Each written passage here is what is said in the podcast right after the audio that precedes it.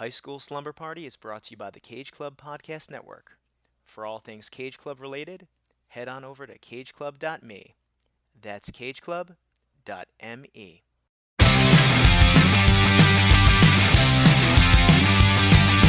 School is out and it's Friday night. And now you're off on vacation. Something you tried to explain. And darling, it's I love you so. That's the reason I just let you go. Come Monday, it'll be alright. Come Monday, I'll be holding you tight. I spent four lonely days in a brown LA haze, and I just want you back by my side. When some loud bragger tries to put me down and says this school is great, I tell him right away, now what's the matter, buddy? Ain't you heard of my school? It's number one in the state. Hey, hey, take it away. Get So that and true to your school.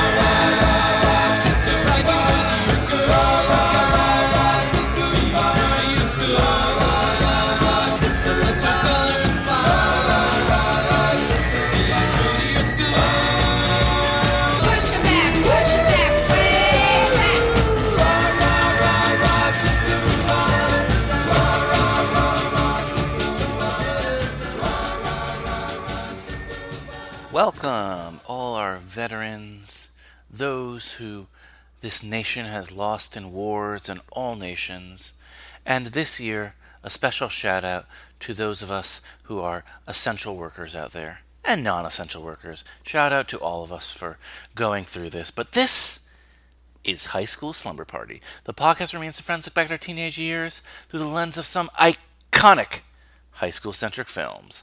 I'm Brian Rodriguez, and the party's at my place this evening. But first, school is still in session, and we have some homework to chat about.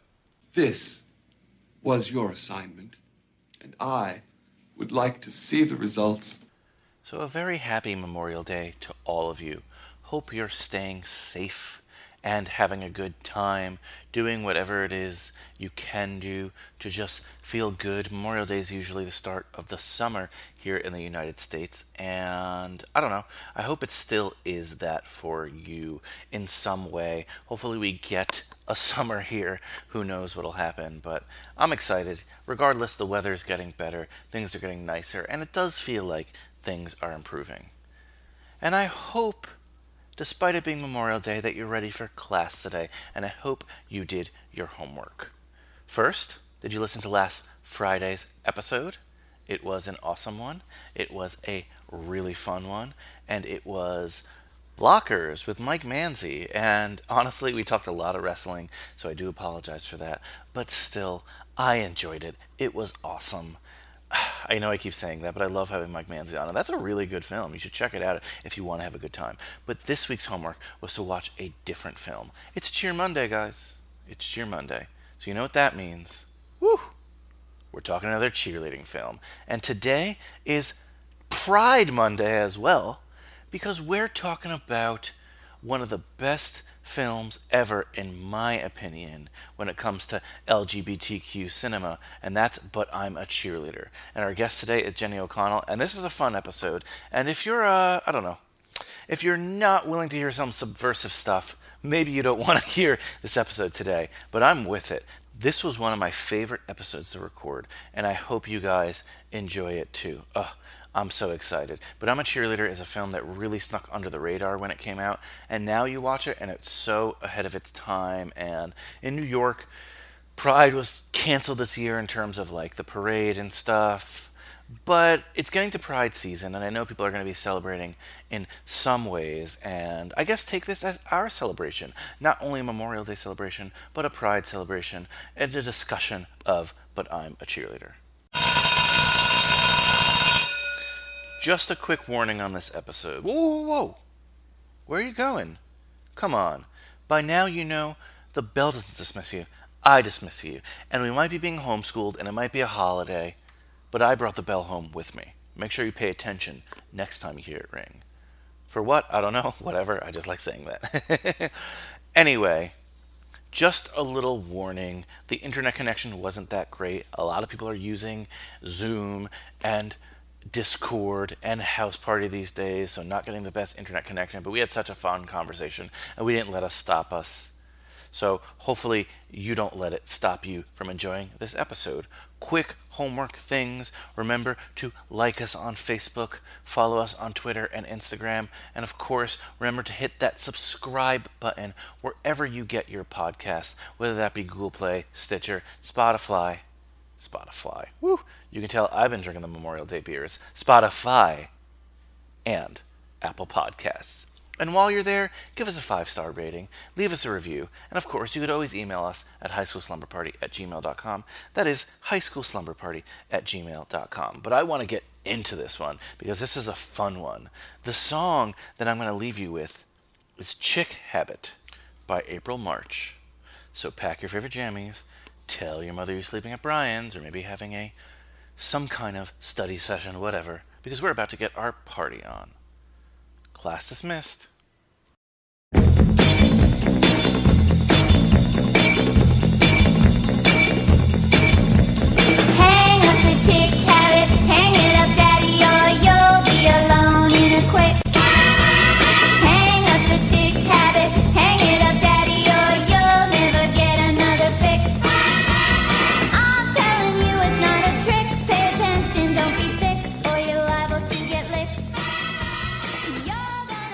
Jenny, I'm happy to have you back here at the Slumber Party, especially for our cheerleading series. I don't know if this is the biggest cheer film, but it definitely definitely fits the mold. I'm assuming you were not a cheerleader in high school. I'm going to take a wild guess. You are very correct with that. no, I I'm not particularly flexible and I also hate raising my voice and I have a resting bitch voice plus like being, you know, like a little baby goth. I'm like, nope, I was not a cheerleader.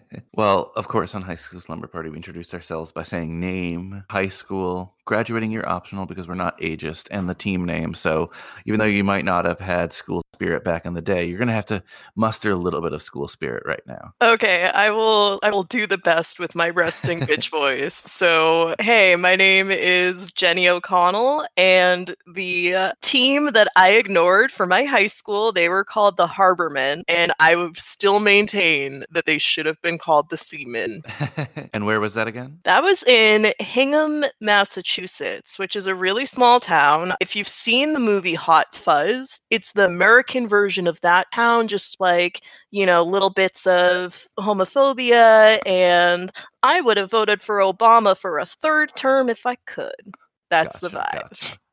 It's real cute. It's real picturesque, but you know, they're also not going to be hiring me for any sort of like endorsement tour guide, which I'm totally fine with. The film we're doing today is But I'm a Cheerleader from 1999 slash 2000, depending on where you were. But we'll say 99 because that's when Yeah. it, it was earliest. First, what's your history with this film? Had you seen it before? Okay, I have seen it before, and I remember like one of the bright spots of my high school was that there was a GSA. I think they've hopefully updated the term for that club to like LGBTQ alliance, but it was essentially like the club for all the gay kids, which included me and all my friends because it was kind of funny that when I came into high school, I tried to convince myself I'm like, I'm straight. I'm straight. You know, it's totally nor like every single other girl just thinks about Kate Winslet's boobs in Titanic. You know, like it's normal. It's fine. I'm straight. I had friends that I also thought they were straight because they were like, yeah, I'm straight. It's normal. It's fine. I'm straight. And then we all joined the gay straight alliance and then all came out. So it was like cool. Like there were maybe like, I don't know, eight people in the the gay straight alliance in our school. So it was a very small club. It was low key controversial because at the time that I went to high school, it was totally acceptable to just be like, that's so gay. And like again, the rampant homophobia in my town was like not super helpful for that. So anyway, I watched this film in the G- the Gay Straight Alliance because our guidance counselor was like a sweet, precious gay angel, Mr. Lally. I love him so much, and like I wish that like there wasn't any sort of mental illness stigma that I had that I would have like taken his advice to go to therapy because turns out it's really hard to grow up as like a queer kid in a straight town. Like that's ugh. so he got in a lot of trouble for showing this movie. And it's like the movie oh, nights were really? controversial. Yeah, because he would like wow. try to show us movies that had queer representation. So it wasn't like, hey, you're alone, you weird freak abomination, you know, like you're gross and disgusting. It was like, oh, look, no, you're not alone. You're just stuck in the shitty town. And like, look at all this representation. Like, everything you're feeling is like normal and fine. And like, you know, parents would get mad and would like be like, you're showing smut, you know? So that's where I saw it at a movie night. At Gay Straight Alliance first Wow. yeah, yeah, yeah. Very helpful just with like coping and like realizing it's not the movie that like made me realize that there were Queerios in my Cheerios. It helped me like be okay with that. A, a lot to unpack there, but I gotta ask, what was the movie then, if there was one? Oh, mm. I didn't Wow. know if there was like Well, one that you decided on or something. I mean, no, no, it's like, well, there, there are definitely like indications from an early age. I already mentioned Kate Winslet's boobs in Titanic, and like just you know, like little things that like kind of, kind of like, huh, yeah, oh shit, I guess that is not normal. I mean, in reality, what really solidified my queerness was like I had a crush on this foreign exchange student. I was like, oh, oh, wait, shit, okay. So it was actually a person that made me realize it. I mean, that makes more sense. I was just curious. Yeah, no, no, I think that's like a perfectly valid question because it's like watching like movies that centered around queer characters, even though I hadn't had that experience at the time, it was something that I related to more instead of when I'd watch fully straight characters. It's like I tended not to relate to the women. And like that can be for a combination of, you know, women in like rom-coms are poorly developed and like are just there to be like pretty and like the male protagonist is like the interesting one because Hollywood is fucked up. but you know, like it resonated. It didn't seem like, oh, this isn't my experience. What is this going on? I don't understand that feeling. We're being like, oh yeah, I really want to touch this exchange student's hand and not have it be like well received and mutual because that's a, that's a whole struggle yeah lots lots to get into and unpack it's really cool to note the timing of just your experience and this film.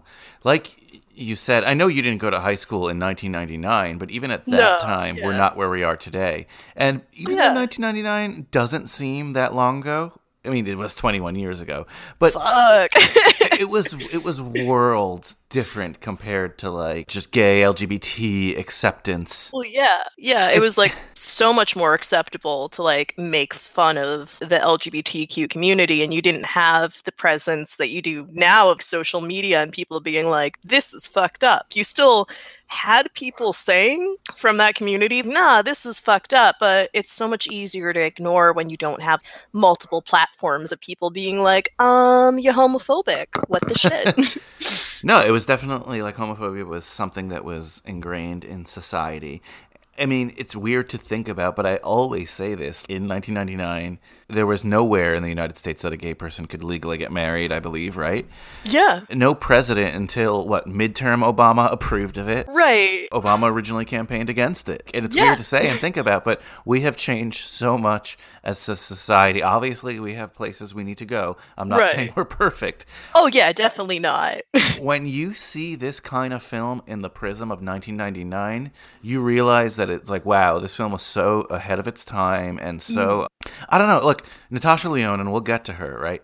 But she's the same year starring in American Pie. You know, right? you compare this kind of high school film with American Pie, and it's like, hmm. wow, these are different stories being told. Now, Yep. eventually, in American Pie, like I don't know, maybe three, four, one of the one of the other ones, her character in that is revealed to be gay, which I mean, I think it was a win, and it also like a little bit of like the evolution of that series, which I'm not complimenting. Like I don't know, I don't know if Right. it, I haven't watched like the wedding one. But I, it haven't was- either.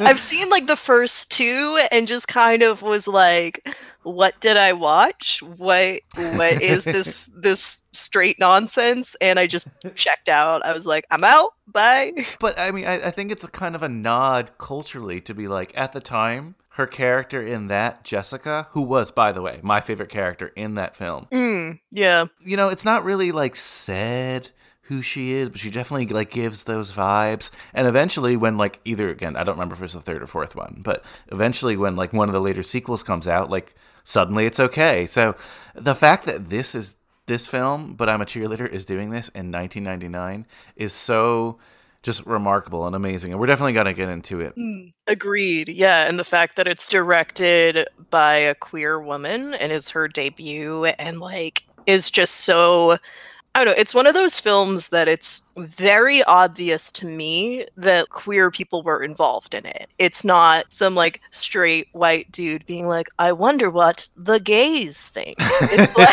like it's like so uh, real and funny too. I love that it lived up to the whole Oscar Wilde tell the truth but make them laugh otherwise they'll kill you. I'm totally butchering that quote. I'm sure that he said it way more eloquently than that, but that's the thesis of, of his statement. So I'm impressed that they did that because it's like everything of that time period and being real, like today, women who are directors, it's like so far and few in between.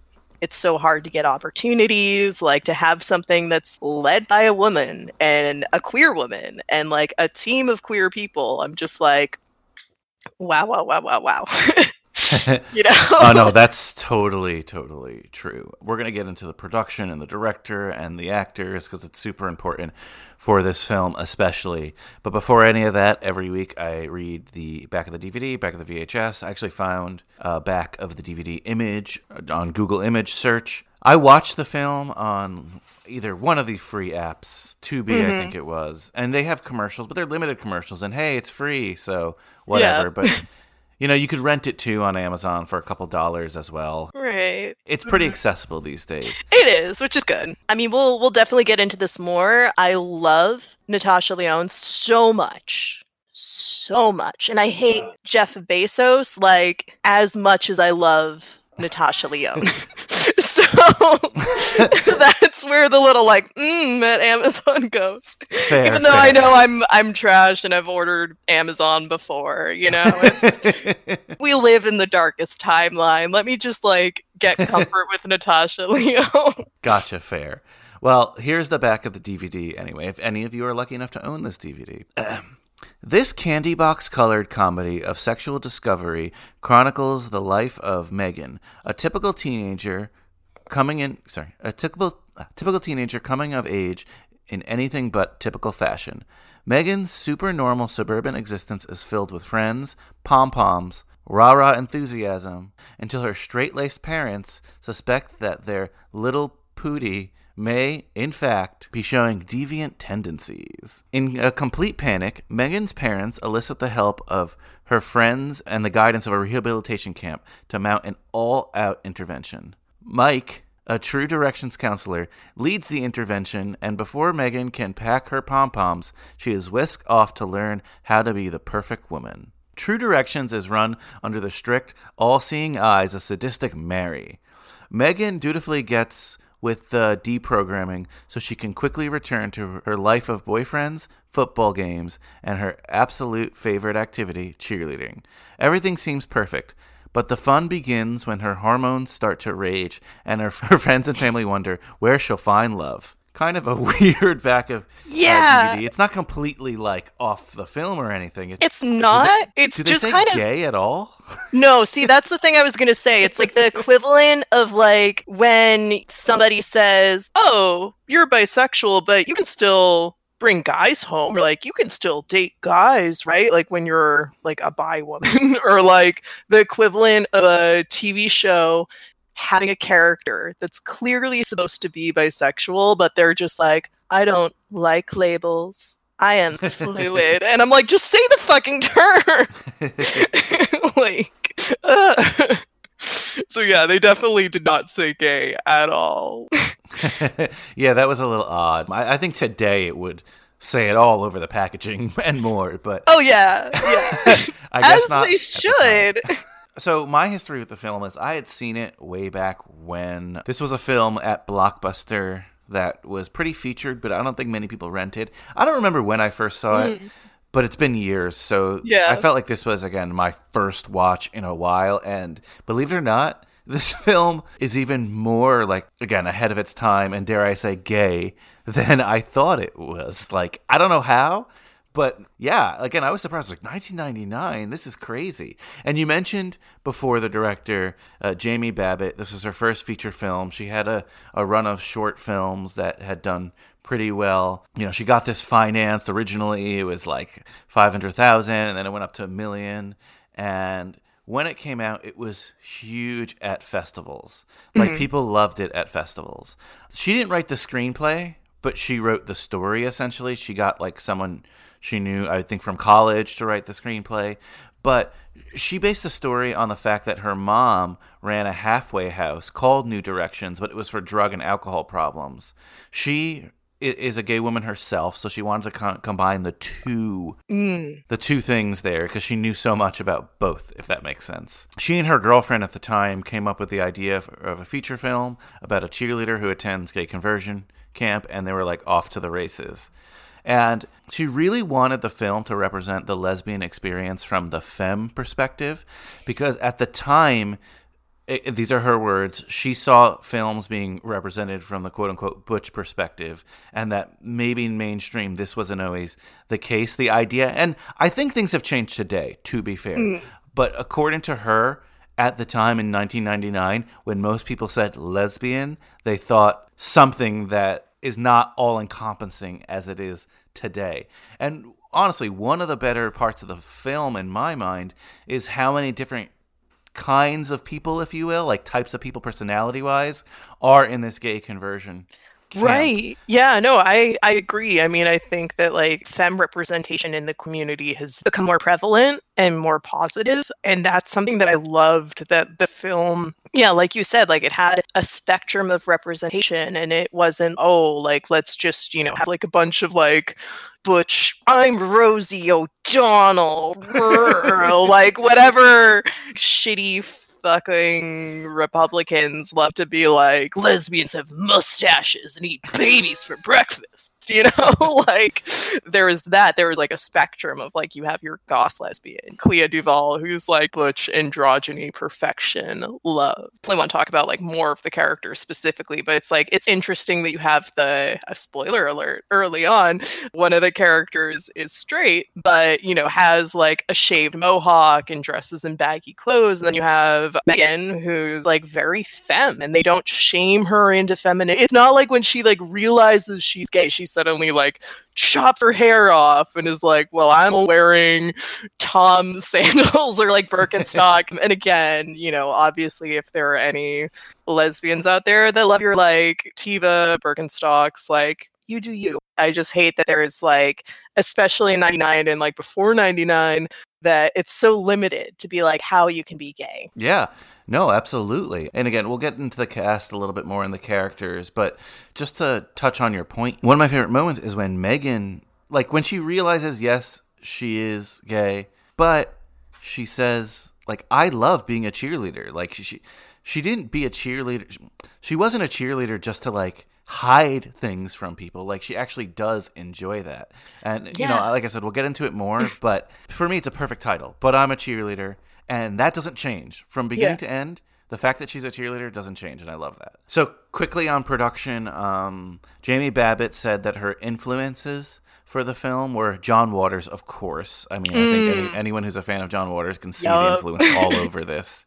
David LaChapelle, uh, are you familiar? Oh with yeah, yeah. Um, he does these like really cool, colorful, sort of surreal editorial photography. Like, yeah, his work is really cool. Like, again, I don't know necessarily if he's like problematic or not because there are so many uh, photographers that sometimes like cross that line when they make these like colorful, bold, sexual art pieces. And you're like, oh no, why are you terrible? and it's like you just have to like find the ones that aren't terrible. But yeah, his work is is great. I think you can be influenced by something without endorsing it. Yeah. Certainly, the next thing I'm going to say, at least in the last couple months, has been labeled a little bit problematic. Another influence of Jamie Babbitt's was Edward Scissorhands in terms of the look and feel. Mm. I can see that here too, if that makes sense. Yeah, no, I can definitely see that as well with like one of the things that I loved. Like I'm going to try not to talk too much about like color, but I fucking love the use of color in this movie. Like it's so Oh, yeah. brilliant. Just the way that like all of the the street people It's like so many uses of brown. I know a while back in the before times, there were people being like, there needs to be a straight pride parade. It's like, yeah, what, with your cockies? Like, you're just gonna like wave a flag of cockies and go to Old Navy. And like, that was that, that aesthetic. And I lived for the accuracy. well, yeah, and the other influence, uh, you know, as you mentioned, that was Barbie and just like the whole packaging of Mm. like a Barbie doll, and you could definitely see all of that. And to be clear, this film, while touching on some very real and serious subjects, is very clearly yeah, satire, yes, but also the dial is turned up to eleven in terms of. There's like no reds. There's like bright pinks, you know? Yep.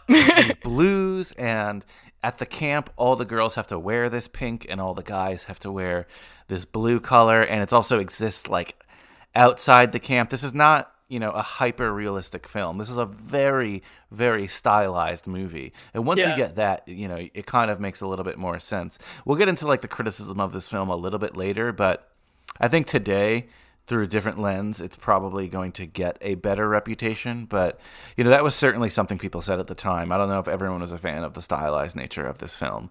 So, right. Mm. let's talk about cast. We already mentioned Natasha Lyonne. You know, sh- she's arguably more popular now than she was at the time um, with Mm. Russian Doll, you know, and, and the, the stuff she's doing.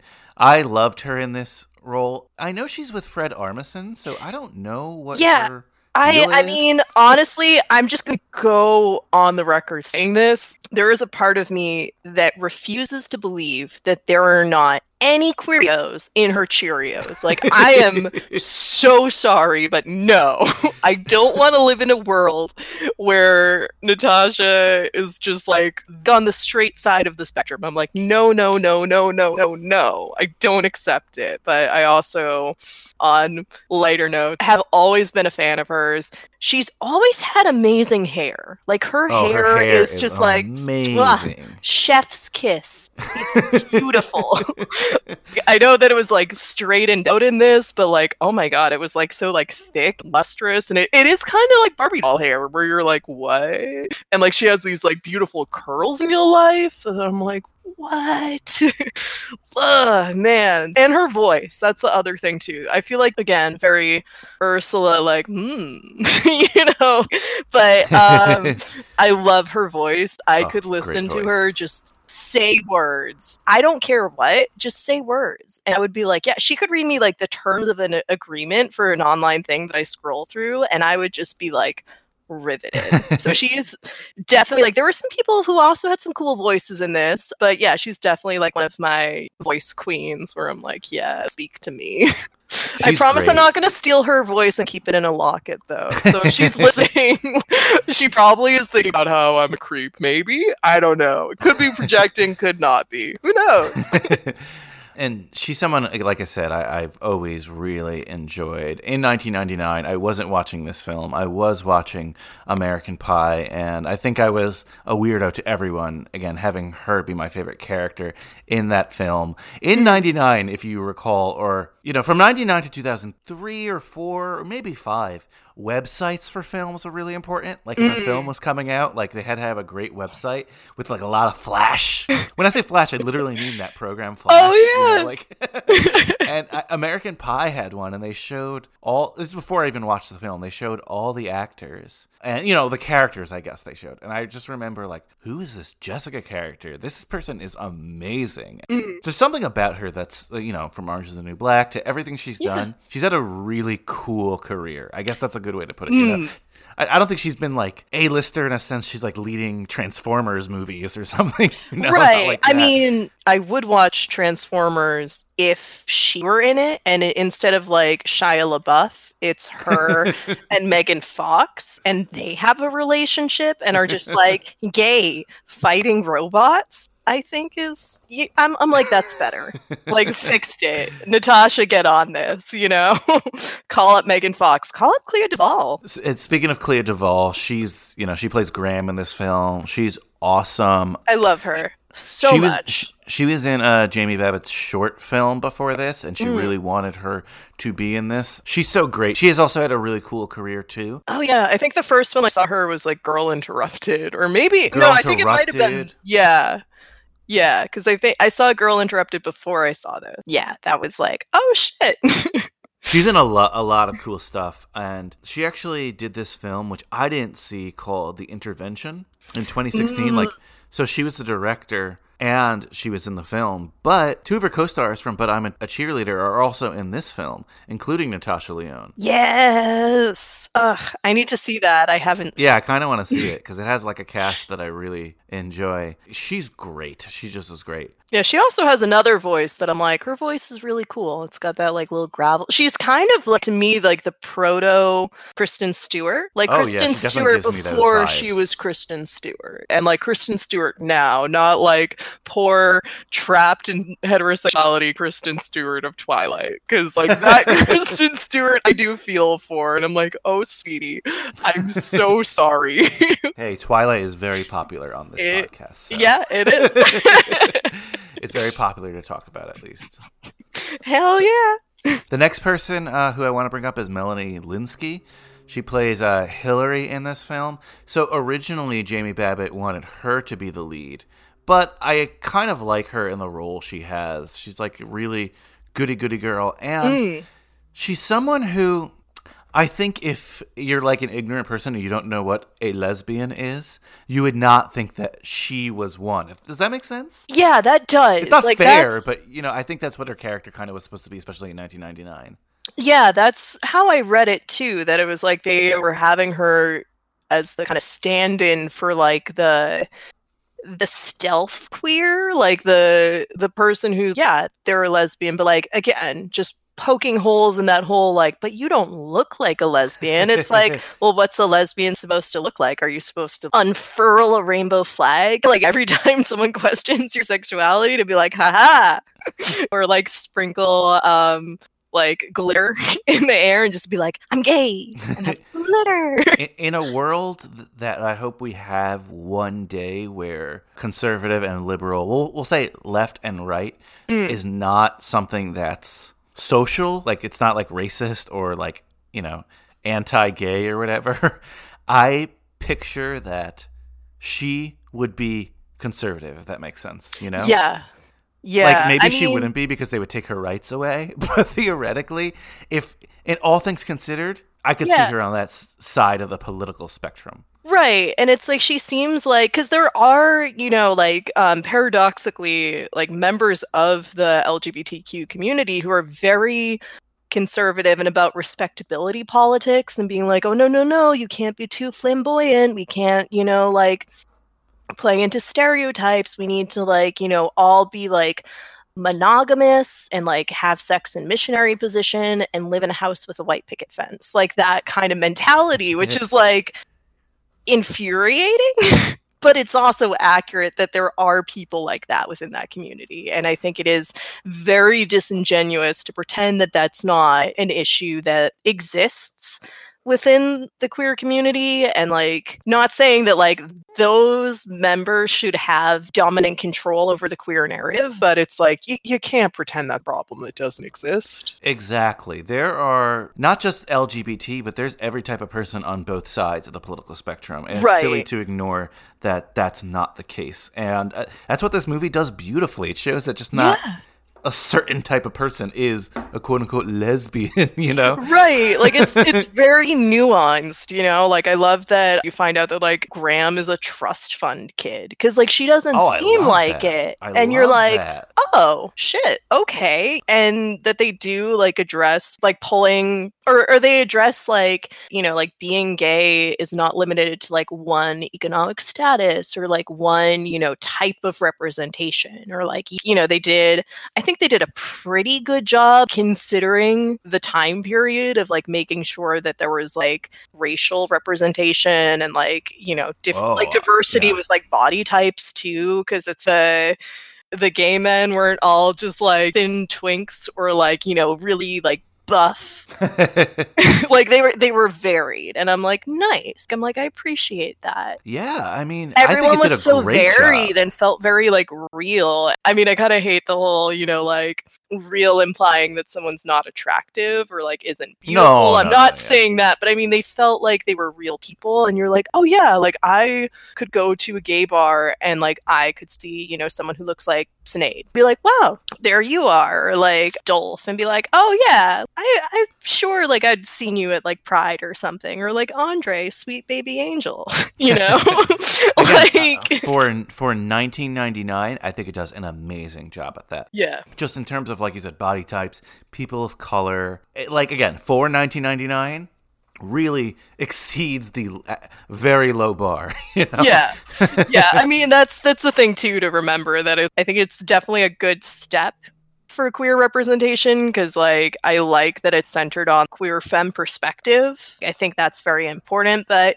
i'm also not saying like we did it kids we solved homophobia it's like no no no we still need more stories that are centered in like queer femme perspectives but also maybe like you know centered in, on the perspective of like a woman of color or like a fat woman just any like more representation Yeah, but again, I think this is a great step. One note on that: Rosario Dawson was in the, I believe, in line to be Megan, oh but shit they actually thought that might be too colorful. Mm. and I, I feel like I could say this as a Latin person.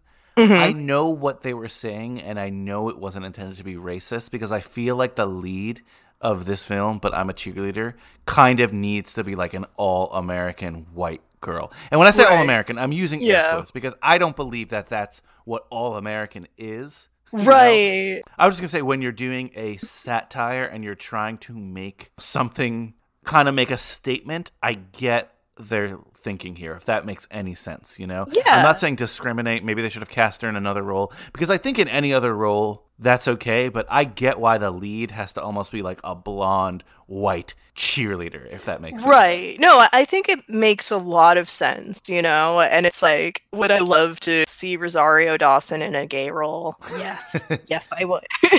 but like, also just thinking about it, I really don't know if like I could picture anyone else but Natasha in that No. role. Like, I feel like she just she claimed that. And like, it's not even like she fell into some sort of like acting trap of being like, I gotta be, you know, like caricature. It's like she felt very grounded. Like I was like, wow, she is someone who really understands like comedic tone and pathos and like, you know, she didn't overplay it. She wasn't like hamming it up. I'm trying to think of who like I couldn't picture, I guess I, I'm trying not to be like too shady about it. Like Tara Reid, I think does like bubbly really well. But, like I couldn't picture her like Tara No. Reid in that. I'm like, oh god, no, there will be no substance, sweetie, and I'm so sorry.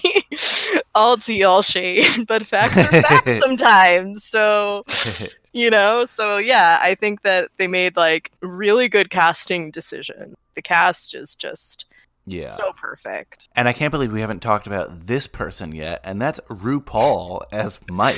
Oh yeah, I did Uh, not even remember RuPaul was in this film. I mean, it's not a drag RuPaul Yeah. performance, Well, but it's still okay. awesome. Yeah, no, it's it's something I wrote this down and like my notes uh somewhere. I mean, RuPaul really sold that role. Like he really like I was kind of surprised because like I don't know, I just don't I haven't seen that energy from him in a while on Drag Race. Like I Ooh, watched you're being two- you're being like a you're being like the RuPaul to RuPaul right now.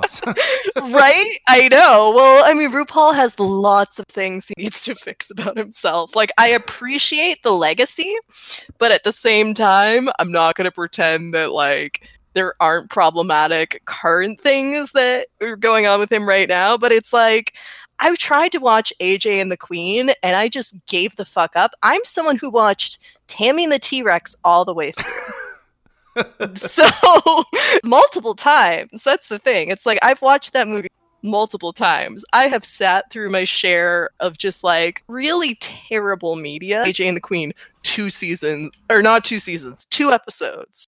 Two episodes, and I was like, well, I'm out. Bye. Like, did he forget how to act? I just want to know. You want to know my theory? My theory is that at this point, yes, RuPaul is like big in certain communities. Mm. Yes, RuPaul is a name again in among certain people, but RuPaul is not where RuPaul is today in terms of like just couches made of money, essentially, just sitting on top of right. money. Because he's sitting on a fracking empire. Because he's a fracking queen. Yeah.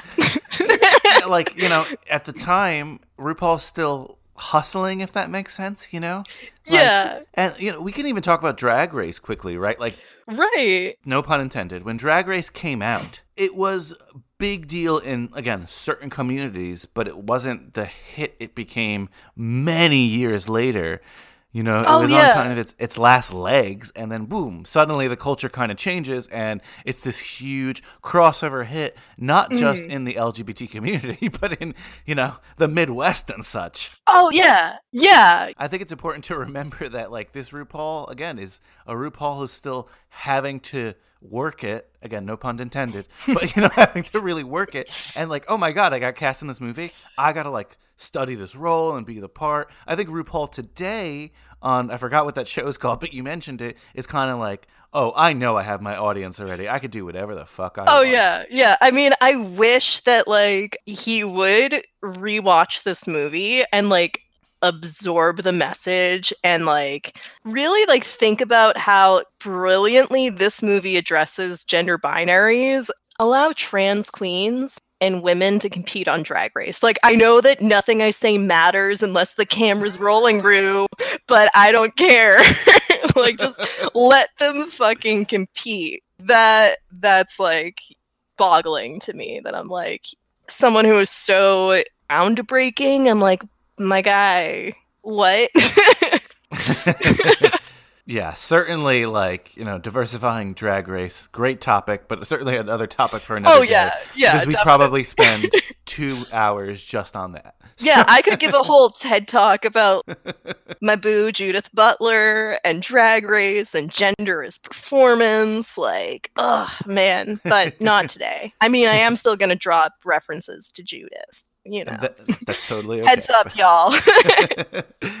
and you know, we have a awesome. Um, I we can't go through everyone, but we have an awesome ensemble cast here. I think everyone does well. I just wanted to mention, like, did you see like Michelle Williams as her friend? oh yeah, I like, yeah. what? I didn't remember that early in the film. I just was like, oh, Michelle Williams, heart. She's great. I love her. Oh, see, it, it's funny because this movie pulls at a lot of like teenage heartstrings for me, or even preteen heartstrings. Like I wasn't a big Dawson's Creek fan. I didn't Mm. really watch those shows, but my favorite character by far was Michelle Williams on that show. Like Oh, if yeah. I would watch it, I would watch it for her. And Same. you feel so validated when someone you kind of like a, I don't want to say a background player, but not Dawson, you know? like you watch something and you're like, "Oh, I really like this person." And then they end up being this tremendous actor with so much acclaim like 20, 30 years later, you know? So, yeah. happy to see her in a, a small role like this. I wish she was in it more, but we it's fine. It's fine. It's fine. I think she she like does a good job with the role that she has. Like it's like the perfect amount cuz like you know, something that I love and I like maybe touched on a little bit, but I love how heterophobic this movie is. It's so great. like it's very like reminiscent of the way that like John Waters just despises mainstream normalized hetero culture and I live for it. Where it's not, you know, like it's not like divine, like robbing people, but it's like very much you're like, you get it right away. You're like, oh, the like mayo, you know, white bread, just for all basic friend where you're like yes okay we get this and like her boyfriend is just like megan's boyfriend is so like perfectly like white bread mayo ken doll. Oh my god. I thought that was just chef's kiss again. Chef's kisses for everything of this movie. And Jamie Babbitt really wanted to make sure that she made fun of everyone in this film, not just straight culture, the Christian right Yeah. as well, of course, but also she wanted to poke fun at gay culture at the time. Mm. So I, I think overall, no one leaves this film 100% like, oh, right. this person's on my side. Obviously, this is more of a pro LGBT agenda Yeah. film than anything. I'm not going to pretend it cuts things completely down the line, Right. Whatever. But it certainly, I do think it does take shots at what mainstream LGBT culture was. Yeah, I think it, it does a good job of like it doesn't punch down with making fun of the like queer community or like just things about queer culture. So I like that and I do like that it punches up. So I'm like cool. You know, that's something I really appreciate cuz it's not the whole like saying they're good people on both sides where it's like, you know, in reality every queer person knows that like there are people who are you know extremely bigoted and conservative and religious and they weaponize their religion to dehumanize queer people so like that's not indicative of like being a good person like if anything that just speaks so loud that like they're not. So I appreciate that it's not doing that weird um 12 years a slave Brad Pitt Jesus cameo being like not all white people are bad. I, I think it's so much more appreciated when it shows that everyone has a bad side rather than everyone can be good, you know? yeah, yeah, exactly. All right, so let's get into some of you know some moments we enjoyed about this film. This film opens up with Megan living her life normally. She doesn't think anything of it. You know, she knows she doesn't like making out with her boyfriend. Oh my god, that scene is so hilarious. like she acts the fuck out of it. yeah, she's great, and and the camera will point out like really point of view like her staring at like the fellow cheerleaders' breasts or up their skirts and Yeah. things like that. But it's Oh nothing that's like crazy. right. you know, I love this opening. because, Same. Again, she's still questioning herself. It's not like she's trying to hide anything. So when they have this big intervention at her home, like everyone she Mhm. knows is there, and, and it's like, hey, we think you might be a lesbian. You need to go to this camp. You didn't even enjoy making out with your hot boyfriend. It doesn't make sense. Megan, we love you. We all love you. And lately we've become concerned about certain behaviors. We're afraid you're being influenced by a way of thinking, uh, an unnatural. Do you remember the woman on TV? Honey, we think you're a lesbian.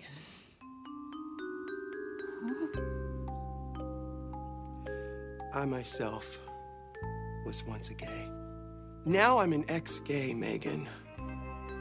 I-, I work for a place called True Directions who help people like yourself learn to understand the reasons behind homosexual tendencies and, and how to heal them. What tendencies? Why would you think I'm a. You've been trying to make us eat this tofu. In diet, watch for a switch to vegetarianism. You don't have any pictures of guys in your locker, just these. Mm-hmm. These. Sexual, even vaginal motifs in artwork and decorating. Gay iconography. You don't even like to kiss me. It's, true. I can't believe this. Denial is a normal part of the healing process that we'll explore at True Directions. Healing? Like rehab, honey. Uh, Homosexuals Anonymous. Poodle, it's only for a few months.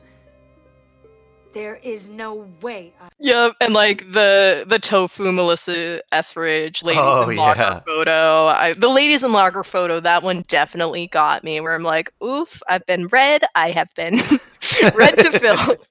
I mean, I also love the opening credits too because it's very like indicative of this quote. There are two wolves inside you. One that hates the over sexualization of women in the media. The other loves hot girls and titties. You are gay. yeah, like what you're saying. It's like that sort of like questioning and back and forth. And it's not showing what that weird dilemma is like that's very specific to being a queer woman, where you're like, I'm noticing that I'm looking at women the way that men are typically like looking at women and like you know being like wait is that normal is this like you know me just wanting to like look like this person or do i want to actually like do things with this person and it's like that question is so accurately represented with those visuals so i'm for that like the opening credits and the orange love Yeah. I love the orange for school, and I just love. Again, she takes this cheerleading thing seriously. Like, Yeah. that's not what she's confused about. But again, you, you touched on it. Just like her room, the Melissa Etheridge poster. This is what people, especially in 1999, theoretically thought a lesbian would do, you know, Right. or, or have.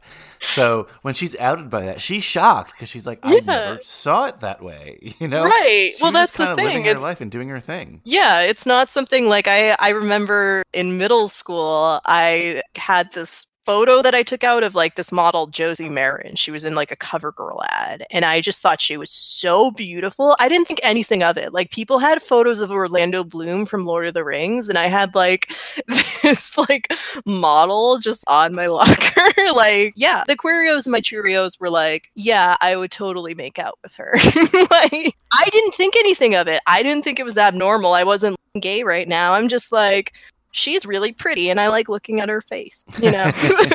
and was like, oh, wait, this isn't normal. I should look at Orlando Bloom, I guess. To be fair, I don't know if Orlando Bloom is also the best representation of the 19 or not 1999. I guess. Yeah, that was- What, what that year was like this? when Lord of the Rings came out. Yeah, I don't know. Like early 2000s. 2000s, yeah. I don't think he was also the most masculine. No. like, you know, like, I'm, I'm trying No, to like be this- nice about this. I'm, I'm not a. I, I, I I like mean, Orlando that's- Bloom. Seems like a great guy. But I, I look back and I'm like, wow, the, like the high school girls when I was growing up really liked him. But he's very like Legolas is. To use a word or, that we've already said, to me, Legolas is very femme. If that Yeah. makes sense. Oh, So it totally does. Yeah. Oh, yeah. No, they're they're very like he's got like a very like femme, non-threatening kind of like sexual thing that is like great for like weird. I went to a Catholic school, so like you can also blame being like now I am a gay deviant. Haha. Socialism. Thanks, Catholic school. like, but yeah, like perfect, perfect crush for like a bunch of you know homophobic little shits that were in a Catholic school. I'm like, great. I'm wondering, like, why didn't girls have pictures of Gimli in their locker? You know? yeah, I don't. I think it's. I'm so curious about. Could like- you imagine? Oh my god. Yeah, I I want to meet the person who had Gimli in their lock. If anyone on this podcast listening who's like ideally a girl, but you know, like well, Whatever. Did too, anyone whatever. have Anyone. If Gimli anyone in their locker in an erotic way? Please Yes. let us know. I want to know if you had like erotic Gimli dreams. Hit, hit up this podcast. But yeah, the the intervention scene was great because again, like this weird, colorful, kind of surreal aesthetic, and like the music is perfect for this. sou- Like the whole the whole soundtrack slaps. So if y'all need a good Oh, great soundtrack, to listen to, I mean, really fits the movie, really fits the time. You know, and once we move into the um, new, what is it called, New Beginnings or something? Yeah, or New True Direction. True Direction. True Direction. With their like straight is great shirt that's so pathetic. oh, I love it. And when she arrived, she seems to be a little bit later than the rest of the characters. They've already found. Uh, well, okay, so this is like a five step program. Mm. And, and the five steps, I wrote them down, are step one, admitting you're homosexual, which is also called what? Finding your something? Yeah. Oh my god. I didn't write down the categories because I love the steps. Just like the cue cards. I thought that was like a brilliant way to structure the whole story, but also Yeah. just like really cute. Like I was just like, this is cute. This is visual. And I think sometimes people make the the mistake of like forgetting that film is a visual medium where I'm like, yes, use Oh, yeah. visuals. It you was know? great. Um, and, and w- when you admit you're homosexual here, like the next, the kind of like in between step is discovering that moment w- that turned you, according to them, into a homosexual. And I love, again, I forgot the term they use, but I love like what they say. And one Mm. thing that we haven't talked about yet in this film of how it just attacks gender roles, right? Yes. Uh, sp- specifically um, Natasha Lyonne's character uh, Megan specifically Megan's like answer is that like her dad lost her job briefly and and her mom had to like pay the bills or whatever and that suddenly made her gay because she saw like the roles reversed at home it's like what Oh my god, yeah. but it's Yeah. not far fetched for what certain people thought. Maybe not at the time, but like you know, at, at certain times. I forgot other people's reasonings, but it was all. Each one of them is so great. Oh yeah. Yeah, no, agreed. And I mean like full disclosure, I'm going to shit on Mike Pence a lot, but like I'm pretty sure that like that thinking is like exactly in line with like what Mike Pence thinks, you know? So it's like I thought that was very accurate and telling and like I love like tiny moment, but like I love Mary's son, Rock, and like he has the sippy straw, and she's just like, no more sippy straws, chug it like a man. And I'm like, wow, that's like the fact that just like, I mean, I think like maybe like toxic heterosexuality should be a term because like that is kind of what it's like, along with toxic masculinity, but it's like the fact that they're so scared of being like, you know, straws look like dicks. I'm like, I I don't think that's exactly accurate. Like I'd be very Especially, yeah, the straw he was drinking from. yeah. I think it's a good time to mention that uh, Jamie Babbitt, the original cut of this film was rated NC-17. It is an R film, and she had to cut out so much stuff. And Mm. she has said in later years that the stuff wasn't, you know, that bad. At the time, she felt like a lot of it was a little bit homophobic in terms of the rating system and like why they were cutting certain things because there were similar things in R-rated quote unquote straight movies that they would Right. keep in, but because the subject matter was gay, they had her cut it out. And I just feel like that character definitely there was more to it. Oh, um, yeah. because it was teased a lot, and we really don't get a payoff. And I feel like maybe the payoff was in the NC-17 version. I feel like definitely because the the MPAA is just fucked. Like hate it so much and like clearly yeah it makes sense that like when i saw it was rated r i was like R. wait really? Like what? It doesn't. It feels very like pg-13 i don't know. I mean again maybe this is like you know i'm not a Fair, good gauge fair. because like i'd be like oh yeah totally like you know just watch female trouble. Who gives a shit? Like um it's disappointing that that film ended up getting an R rating because I think that it would have been really helpful to have it be more accessible and be like PG 13. But I guess, like, you know, Mike Pence and other homophobes are like, but the movies make the children gay. so uh, I really want to see the NC 17. oh yeah, I don't think it's out there, but if it was, if it is, If I it was, see if it is, like, release it. Amazing. So here are the steps that you need to accomplish to get the gay out of you, apparently, for this.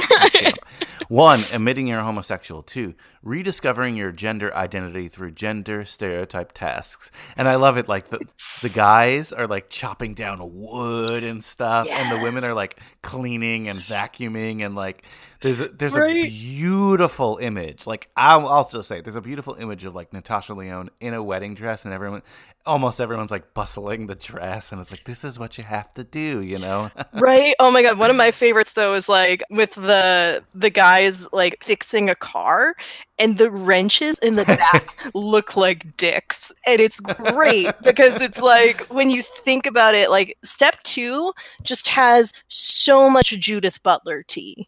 Like so much. I get that like gender trouble is a really dense academic like work of art but like if you wanted to just watch this this section just this section you can understand oh gender is performative. And like the way that they lean into masculinity just goes right into like gay like it just does i'm just like oh my god it's hilarious they just put Community on Netflix, and I know that show had so much issues towards the end. But one of my favorite lines in Community is from Pierce, played by Chevy Chase, and I forgot Mm. what episode it is, but there, there's a gay character, and he's like, "How can he be gay? He has a mustache." yes. and uh, like as silly as it sounds today, there was perception, maybe not in 1999, but at least in the 60s and 70s, like, oh, that person can't be gay. He's got a beard, or that person can't be gay. He's a mechanic. You know, he's not a hairdresser.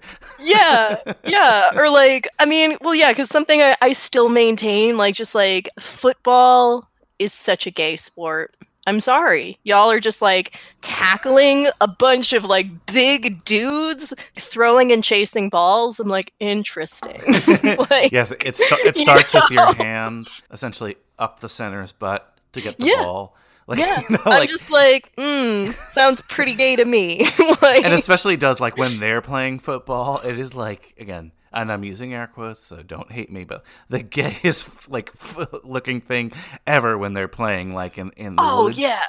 Yeah. No absolutely. and the jerseys the way they're cut like it's like oh god. Right? And plus like just the the added perfection of you know i know i just like shit on rupaul earlier but it is perfect that they're learning masculinity from a drag queen and it's like having that added layer you know really just enforces how gender is like learned behavior and that it doesn't actually have a natural origin we just like spend a very long time, you know, like drilling in like women sit with their legs crossed, guys spread out, you know, and like that's how we do gender. Don't you dare deviate from this role. It's like it's not natural. Ugh. That whole whole section. I mean, I also just like on a a frivolous note, I love the house. Like the house that they have, oh my god. If it wasn't filled like in that world with like terrible straight people, I would want to live there. Like the all colored rooms, like they have that, you know, beautiful like purple bathroom and then like a daisy bathroom and then But like think- that green room and the blue room and the pink room. I'm like, oh my God, get in me house. But I think ironically, and I, I know they're doing it on purpose, but the house that is supposed to be like this bastion of straightness to teach you everything might be the gayest place on earth. You know? oh yeah. No, it, it absolutely is. It's like, you know, like the Barbie dream house, but way gayer. And I love it. I love it so much. and, and just to touch on what you said with like RuPaul, I think it's so perfect. Like just a little background on his character that he is a graduate of the program. He used to be, Mm. in his words, a gay, but he is reformed. and but you're right, it's perfect. So the girls are taught by like the headmaster, and the guys are taught by him, and it's just so. It just goes back to what you're saying about the house, not just the way it looks, but it ends up being like a bastion for meeting people, right? Like, it, yeah. Well, that's that's the whole I don't know, the the idea of conversion therapy, it's like this weird like it's horrifying. It's like and sadly still exists. it's today. yeah so it's like it's like this horrifying process that like i'm very happy i've never experienced myself it's also like twisted and like kind of goes into like this sick place, but like kind of funny too. Like, not to diminish again, because like it's incredibly psychologically damaging to have people tell you that like your sexuality is not valid and that you are, you know, a disgusting abomination that will will never be loved if you keep you know acting as yourself you know like that's horrifying but like at the same time it's like y'all are showing queer people a ton of porn and being like mm, what do you think of this? Is this making you gay? Or do you have gay thoughts about this? It's like, yeah, you're showing a bunch of titties. You're putting me in a house like with a bunch of queer people. Like what? you like actually make friends with queer people there. So it's like it's like a weird, oh my god, like what? Who came up with this idea? Because it doesn't work. Is the the other thing? It's like it's never going to work. At best, you have cases like in this movie where it's like you find unity with other queer people and realize, no, no, no, the straights are wrong. Or at worst, you know, which thankfully I'm so happy they didn't go into, is like, you know, you have people who like commit suicide. Yeah, I'm this movie so happy that. You they, know, it does exist, yeah. but this movie's not supposed to be a realistic piece about Yeah, like I- conversion therapy. You know, Right. it's just it's this is supposed to be a fun movie largely. Yeah, yeah, which I really appreciate. Most people who are part of the the queer community, it's like they know that conversion therapy exists and they know that it's terrible and like the people who survived it, I really commend them. My heart goes out to them just so much. So it's like I don't really think that showing like a gritty, you know, like this is conversion therapy movie any good. Maybe another time for another day, but that's not what I wanted here with these bright colors and right right. Yeah like maybe yeah that's true. Like maybe if it was like a different film and different filmmaker and different time and like being like okay but like at 99 and like this film it's like i don't i don't want that because like also you know sad truth of like queer cinema it's like so many movies end where it's like the characters got aids and they die. And it's so sad. Like you can count like on on a single hand just being like oh you know movies before um let's just say like before 2016 that are specifically about queer people. Like you can count on your hand how many of them have a happy ending you know where like nobody dies nobody has aids. It's it's a really low bar. Like romantic films about straight people that like you know they get that range covered but like queer films specifically a lot of it's digging through crumbs and like just being like where's my happy ending? Like where's my happy ending? I want my happy ending. And it's like this imagine me and you. Woo. And eventually, you know, we'll get more of that, but it's certainly like even today it's kind of sequestered into a separate side of of filmmaking. But here again, this movie uh, it just there's so much I enjoyed on this watch. Now, there are a couple budding romances that are happening all around this house, but we'll definitely focus on the one between Graham and Megan, which at one point they're asked to like buddy up and they buddy up and there's definitely tension in the beginning, but Mm. I don't know.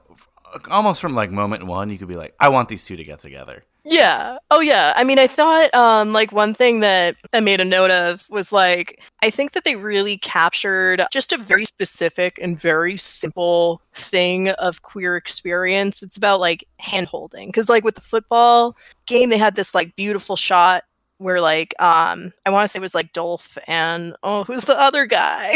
like they like held hands and it was like you could see their hands through like a window and you're like, "Oh, this is cute. I like this." And then you have like the moment later where like you've felt the tension building between Graham and Megan and like they're watching a movie and like Graham just like very like gently is like touching her arm, you know? And it's like that's so specific cuz for me personally I've definitely felt that way before where it's like straight people generally, you know, like I I mean I don't really like making giant blanket statements, but it's like it's much easier to be straight because it's the default. So like because it's assumed you're like, "Oh, if I'm a boy and they're a girl, like straight, yay." But like as a queer person, it's a lot harder to flirt because you don't know because it's not the default. It's a lot harder to um make a move because of that culture of shame and the way that like if for example, I don't know, like are a queer person and have a crush on someone and you like touch their hand or be like, "Oh, you're really pretty." And it's like, "I want to be gay with you." And they reject it. It's crushing. and it's also dangerous because like, you know, I mean, granted they're already at a conversion therapy place, but like there are consequences to being outed as gay. Like you can be kicked out of your home, which they really addressed and like hammered in in this movie. Like you get you could get made fun of or bullied or like you know just tons of horrible things. So i think one of my favorite things is like the way that they capture the stakes of queerness and queer flirting. There's always a stake. There's always something to lose and that by like reaching out and making moves you're actually being very brave as a queer person. So that's my little little speech about that. I think this film does a really good job. I'm very curious how this film plays to someone who maybe is not exposed to all these all the cultural nuances that the film kind of shows, whether it's on the forefront or in the background. Maybe that's Mm-hmm. why the rating wasn't so good. But I, I think today we're kind of exposed a lot more. yeah When I say we, I don't mean me and you. I mean the entire country is exposed to a lot more uh, differing opinions, we'll say. So I hope that people watching today have a, a, positive opinion on the stuff you're talking about, you know, um, how it's not the easiest. And uh, the romance in this film, I love it. Like, it's one of Yeah, my favorite, same. almost love stories in all of high school films. And I generally shy away from them because I, I'm kind of under the belief that, like, hey, most of the time, no, look, I know they're success stories, but most of the time, the person you meet in high school is probably not the person you're going to end up with forever and ever and ever. Uh, you know? Yeah. But so many of these films end in romance, and I get it. I get it. And, you know, I love, love Graham and Megan. I just love them together. Like, they seem like they complement each other so much. And, and just want to mention the other steps. Oh yeah, So yeah. We keep getting derailed. One of the many reasons I would fail this program. No, you pass. You pass in my book. But Ah. so step three is that's what it is: finding your homosexual root through family therapy. It's called the root. We mentioned it earlier, but that's the thing we're finding. Like, where did it happen? Where did you turn into a gay? You know? um, so we kind of covered that. Step four is demystifying the opposite sex, and step five is a simulated sexual lifestyle. And again, step five is pretty weird because they're wearing these like Adam and Eve like Yeah. spandex things, and they're like simulating what sex should be like, which odd step, but it definitely um Right? I mean, I pretty cool. visually it's definitely like Mike Pence's sexual fantasy. Mm, yep, this this is what Mike Pence thinks sex is. Absolutely. Touching on some of the things that happened that I really enjoyed, uh, people keep dropping out left and right. Um, you mentioned the one character, and I'm forgetting her name. but- Jan, I think. Is it? Yeah, it's Jan. Sweet baby. Like, love that she deviates from the butch stereotype of like, because, yeah, I think that's right. I hope that's right. That's the one who's like, "I'm not gay." Is that? Yeah, that's the one. Because there's also um so problematic. Like Jesus titty fucking Christ, is it problematic that people are like, if someone gets molested and happens to be gay, that they're like, oh, it was because of this thing that happened. Yes, they do mention that, and it's brief, but it's enough where you're like, "Oh my god!" Yeah. like, it brings it up, which I thought was awesome. Awesome, you know what I mean? Yeah. not, it's not awesome that something like that would Right, happen, right, right. But it it's- something that people have said for years. Yeah, it needs to be called out because it's so yeah, just fucked up. And I really appreciate that it's like the character that's visually painted as the most butch. And like, you know, also just like that whole shitty, you know, like Mary being like, "Oh, you'd be so pretty if," and like, you know, waxing her body hair or like, you know, doing all these like the ways that she doesn't conform to like traditional wearing makeup femininity, you know, makes her like gay where it's like, no, that doesn't make you gay. There are plenty of straight women who like like baggy shirts and like, you know, maybe don't have long hair. It's like your your hair, your clothes, your presentation don't dictate your orientation. And like it feels so common sense. It's like I hate having to say that again and again and again, but I appreciate that that movie says it. No, no, no, no, no. Yeah. You know, you're entirely wrong. Exactly. And the moment where she just is like, no, I got to get out of here. This isn't me. And she's just along the line, like it doesn't continue the line. Maybe it doesn't NC seventeen version, but she's like something along the lines like, I just want a, like a, a dick, blah blah blah. And like the, the guys next to her, like I feel you, like you know, Yup. like it's so it's so great, and it's almost like they can't believe, oh, someone who's like this has to be a lesbian, right? Right. like, well, yeah, it's like the weird, you know, I know this is going to sound like a humble brag or or whatever, but like I've had people say to me like if I say like, "Oh yeah, I'm bi." They're like, "Oh, but you're so pretty." And I'm like, "But what?" you know, or like, "Oh, like you don't look gay." And I'm like, "Well, that's like a weird cultural thing that like there are just so many like beautiful lesbians like just so many. Like oh my god. Yeah it's just infuriating. Like that people definitely like i'd say more so uh, you know 90s and early 2000s like thought that but it's still like you know it's still there where it's just like god damn no, yeah, she's not a big character in this film, but she's a really important one in in my mind. yeah Another character who doesn't make it to the end is Dolph, yeah oh who's sweet played doll. by uh, Dante Basco. Who I was like, where did I know this guy? But I don't know if you've ever seen the film Hook. Yes! Hook. But he's Ah! I think his name's something yeah, like that, right? yeah. That's like, oh, my "Oh, god. shit." That's why he looked familiar because I'm like, I've seen your face before. Rufio, whatever. yeah. Rufio. Ru- I, I the don't. I'm bad at pronouncing things. but you you know exactly the guy Yeah. I'm talking about. I'm like, oh, that's you know, he comes back, you know, later, and I want to talk about the ending for sure. But there's a really big scene that I liked. So there's this, I, I, I'll call it like a rival organization of people who had previously been in the camp, and they're kind of like these gay rebels, for lack of a better. Um, I know that they're, the two leaders' names are Lloyd Morgan Gordon and Larry Morgan Gordon, and they're Mhm. played by Wesley Mann and Richard Moll, who I've seen in other movies, but I, I can't pinpoint off the top of my head. And they pass out a flyer like, "Hey, meet us at this time. We're gonna take you to the gay bar." And essentially, they're doing a good service. They're gonna tell them it's okay. I think they're parodied as well. Like, if you want to talk about where this movie also makes fun of gay culture, if you will, it's kind of with them. Like once we see, Oh yeah, and ha- yeah, and their act and stuff. their dynamic is very accurate.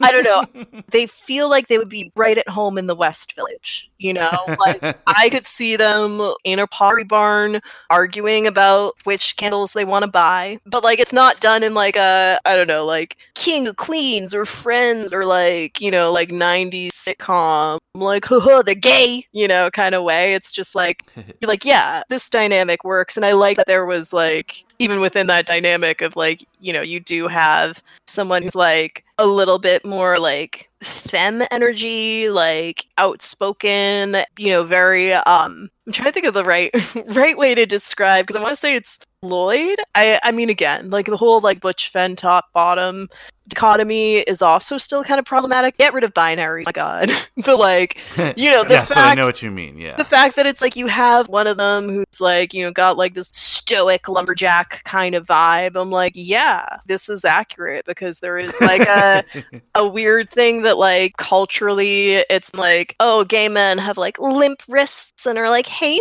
sweetie and like lesbians are butch and rosie o'donnell. I don't know. I'm trying to think of like a conservative like the whole you know yeah like really conservative thinking of just being like oh you deviate from your prescribed gender norms so therefore you're like worthy of being mocked and like you know are a, a blight against society and are going to cause all these issues. And it's like nah like they're just this happy loving couple and like represent a spectrum. I mean they are white as fuck so like definitely the west village thing but like yeah i appreciate that they were they were treated empathetically. It, it was like reading you know? It was done with love is what i love about yeah. that. Like they were read to filth but it was with love and uh, they inspire a night at again. I'm using the name in the in the film, but it's called the Cocksucker, and it's just like the generic gay bar in this area.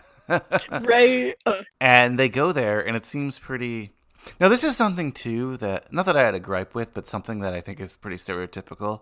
Just because something's a gay bar doesn't mean it also caters to like women, men, everyone in the spectrum. It could, right? And often they do. But this is just like such an all encompassing gay bar. Like there's someone for everyone here. So it's kind of a Shangri La for all these characters, if that makes right. sense. Yeah, no, that makes sense. I think that's that's fair to point out. I mean, I also I don't know, maybe this makes me like basic, but I would want to go to that club. Yeah, it definitely looked like a really cool place. And again, it's such a haven for them, and they could kind of behave how they really just want to be and who they are. Uh, Megan's kind of on the fence about going. She ends up tagging along and going, and that's where the sparks really fly.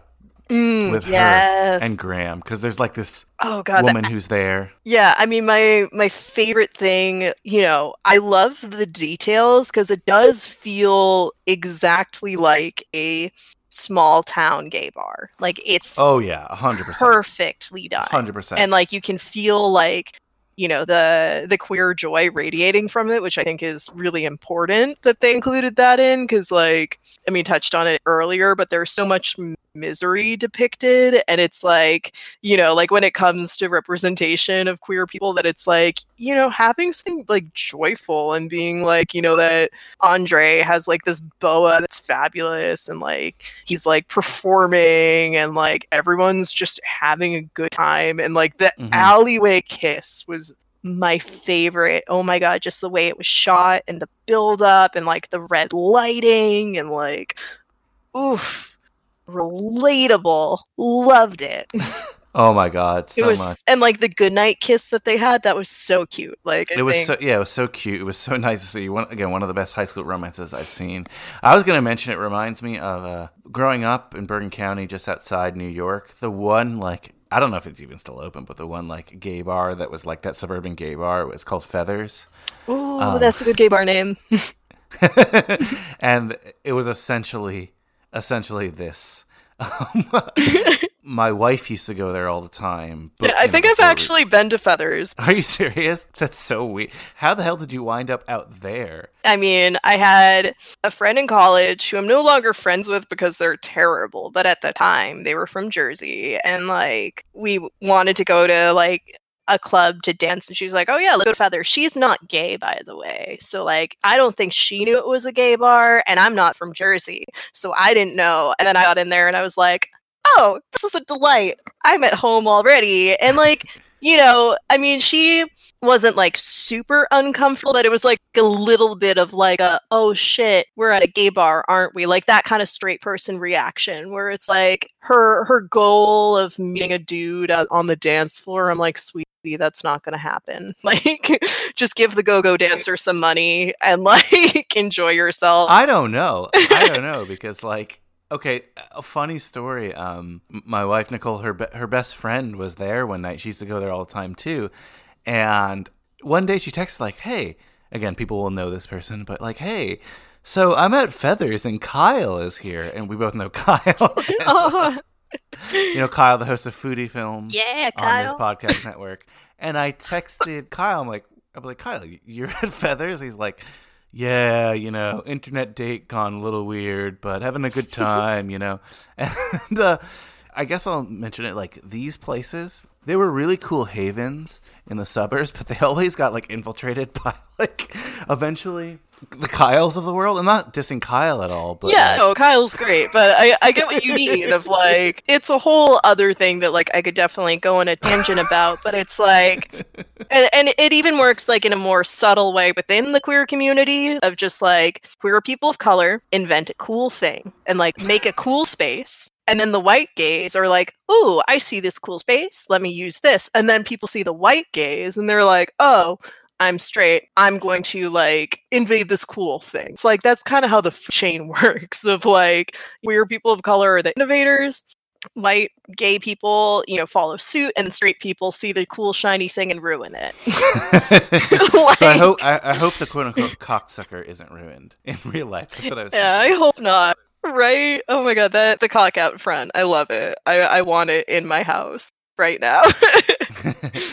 So, you know, what comes of this little romance um, in a later scene, a little bit later, is that they they have an intimate scene. They have like a sex scene, right? Mm. Um, Graham and Megan, and she gets in trouble for it. She's about to graduate, and she gets in trouble for it, and she's Yeah. kicked out, which is so sad because, if anything, like she's I would say she's the second or third most conservative in that t- entire group. She might not be straight, but she still like has most of the values that they have. And she runs away to, I guess, the you know the rebel gay, rebel gay house. Uh, Rufio is there. Um, it, you know, there's a lot of rainbows. It's a lot of like fun stereotypes, but all good. and, uh, it- it's just cool. I say it's cool. There's a cool thing that like she ends up being the rebel, and Graham ends up being the one who's just gonna lie and conform. And she doesn't she say she has like a budding relationship with um, God, what is this character? Joel, the Joel. yeah, And he's like, okay. He's like, you're so good. And like, you know, I and love being it. straight. Oh yeah, that Yeah. that whole like straight off that they had was amazing. Um, with like Megan like touching Rock's bicep or like that like awkward massage, and I'm like, oh my god. but yeah, I do want to like circle back a little bit to um. I really love the way that they shot the the sex scene between her and Graham. Like it felt really like sweet and tender and like not exploitative and like accurate. Like it was like very like sensual and textural, if that Mhm. makes sense. Like I, I love that like yeah, like I feel like there's I don't know, kind of circling back to like a really early point about film being a visual medium, it's like I think there should be more women who direct because they do pay attention to film as visual and film being like textural and like you like feel like you are there, but not in like Mhm. a creepy like oh yeah, ladies be fucking kind of way. and like having that contrasting like the the simulated sex like and being like oh this is what like healthy passionate consensual tender this is the good thing that you want you know like young baby gays Never felt that way before. Except. For what? Don't laugh, okay? Except for when I was cheerleading. Really? I'm serious. So it sounds stupid to you, but I really love it. Cheerleading's the one thing that's kept me happy.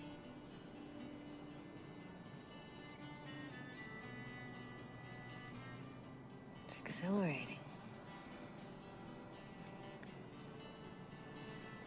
I would love to see you cheer. Don't make fun of me. No, I'm not. I'm not. So I think maybe I'm just jealous that you love something. it's like that versus the like ridiculous you know like foreplay is for sissies you just go missionary and like Now lean in and kiss her. Nice, Rob. Now feel how soft and vulnerable she is. Isn't it wonderful? Now, Graham, let him take the lead. Little tongue, he loves you. He wants to be with you the way God intended. To be inside you.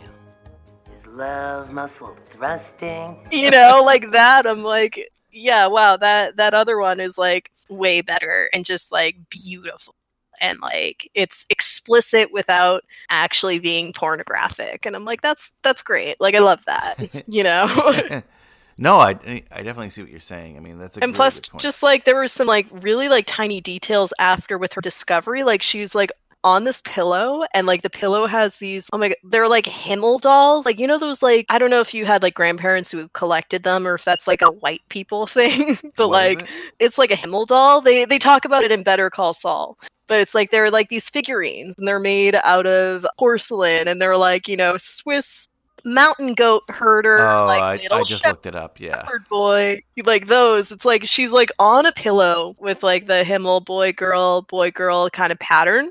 And it's like in the morning when she's discovered, and like the camera's like kind of like I don't know if they shot with like a fisheye, but it's like it's very like the camera's like looming over her, and like everyone's looming over her, and like that's when like Mary's like yelling at her and like kicks her out, and she like is leaving the house with in like her like brown outfit with like her orange pom poms, and I'm just like I thought that that was such a good representation of like the consequences and how like overwhelming it feels to have a beautiful experience ruined by mm. straight people and bigotry because like it's sad that i feel like there are a lot of queer people who would relate to that. Like i don't think i, I don't think it's uncommon for someone who is queer to like be shamed for having sex with someone of the same gender or like you know having a relationship or anything like i think it's like very common and it's really sad that that's common. So um i just thought that was such like a good visual representation that maybe even like straight people could get of being like wow it must be really fucking overwhelming to have like a bunch of people looming over you and like you know telling you you're like deviant garbage monster and like kicking you out and being like you have no financial support now. Go fuck off into the wild. And just like the the visual outfit of like her like brown and then also carrying the pom poms i thought that was like an interesting connection to like i don't know reference how straight culture failed her but like you know the cheerleading that hasn't failed her and like that's still a part of her so even if she's not accepted with that there's like that little tangible hope i don't know if that sounds too like film studies bullshit but i liked it No, I get it, and you know, you make some really good points. It really influences what makes her so determined to, you know, for lack of a better term, chase that feeling. You know, um, Yeah. when she's kicked out of there, she has to go back. She has to get Graham, essentially. Mm. I think this can be depicted in a negative way in some in some other films. It could be depicted in a toxic way, but here it doesn't feel like that. If that makes Yeah. sense, it doesn't feel like she's chasing someone who just keeps saying no or something. You know? Right. You know they have something there, and you know that. Like, oh, I just love it. I love, I the love it so much. here. Graham.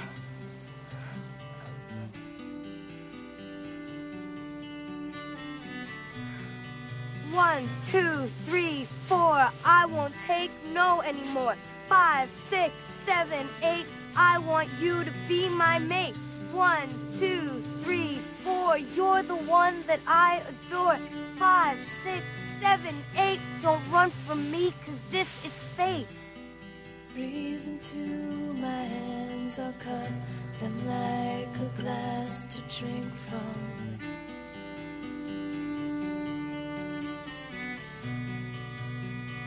Love you. Megan, you stop it this instant, because you will wallow in the swallow of your homosexual depravity the rest of your life.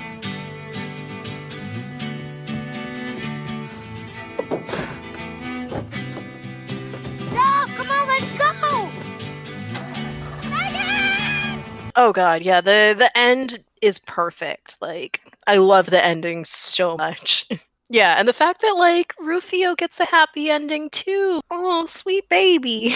I You feel get like a most of the characters yeah. get somewhat of a happy ending here, and it's great. So I love this ending scene. Um, there's a graduation, and her and Rufio decide to sabotage it. Uh, For Rufio, it's pretty easy. Yeah. But for uh, for Megan, at first when she approaches Graham, Graham like denies her because her parents are there, and there's you know a bunch of bullshit going on, and then Mhm. she just you know she gets those pom poms and she does her cheer routine. Yeah. And as silly as it is, it's so good.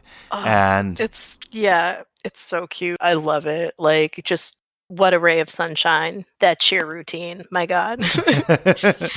and again, Cheer is so Americana, so different to this, you know, LGBTQ positive film. yeah. But in here, it's not shown that way. Again, I'll I'll say what I said earlier. She she says she loves cheerleading. It's like the one thing that she's most passionate about, theoretically, in the world, and she uses it to get something, and it's just it's so nice. It's just so It nice. is. It it's heartwarming and it's like also the outfits for the graduation, they're a look. Like the vinyl tuxes. I don't know if it's vinyl, I think it's PVC. Or like but those tuxes were on point and like the great, so dresses great. they're just so I don't know, they're so iconic because like it's it's perfectly curated. I mean, I will say Natasha Lyonne and her like sunshine, just radiant, like everything.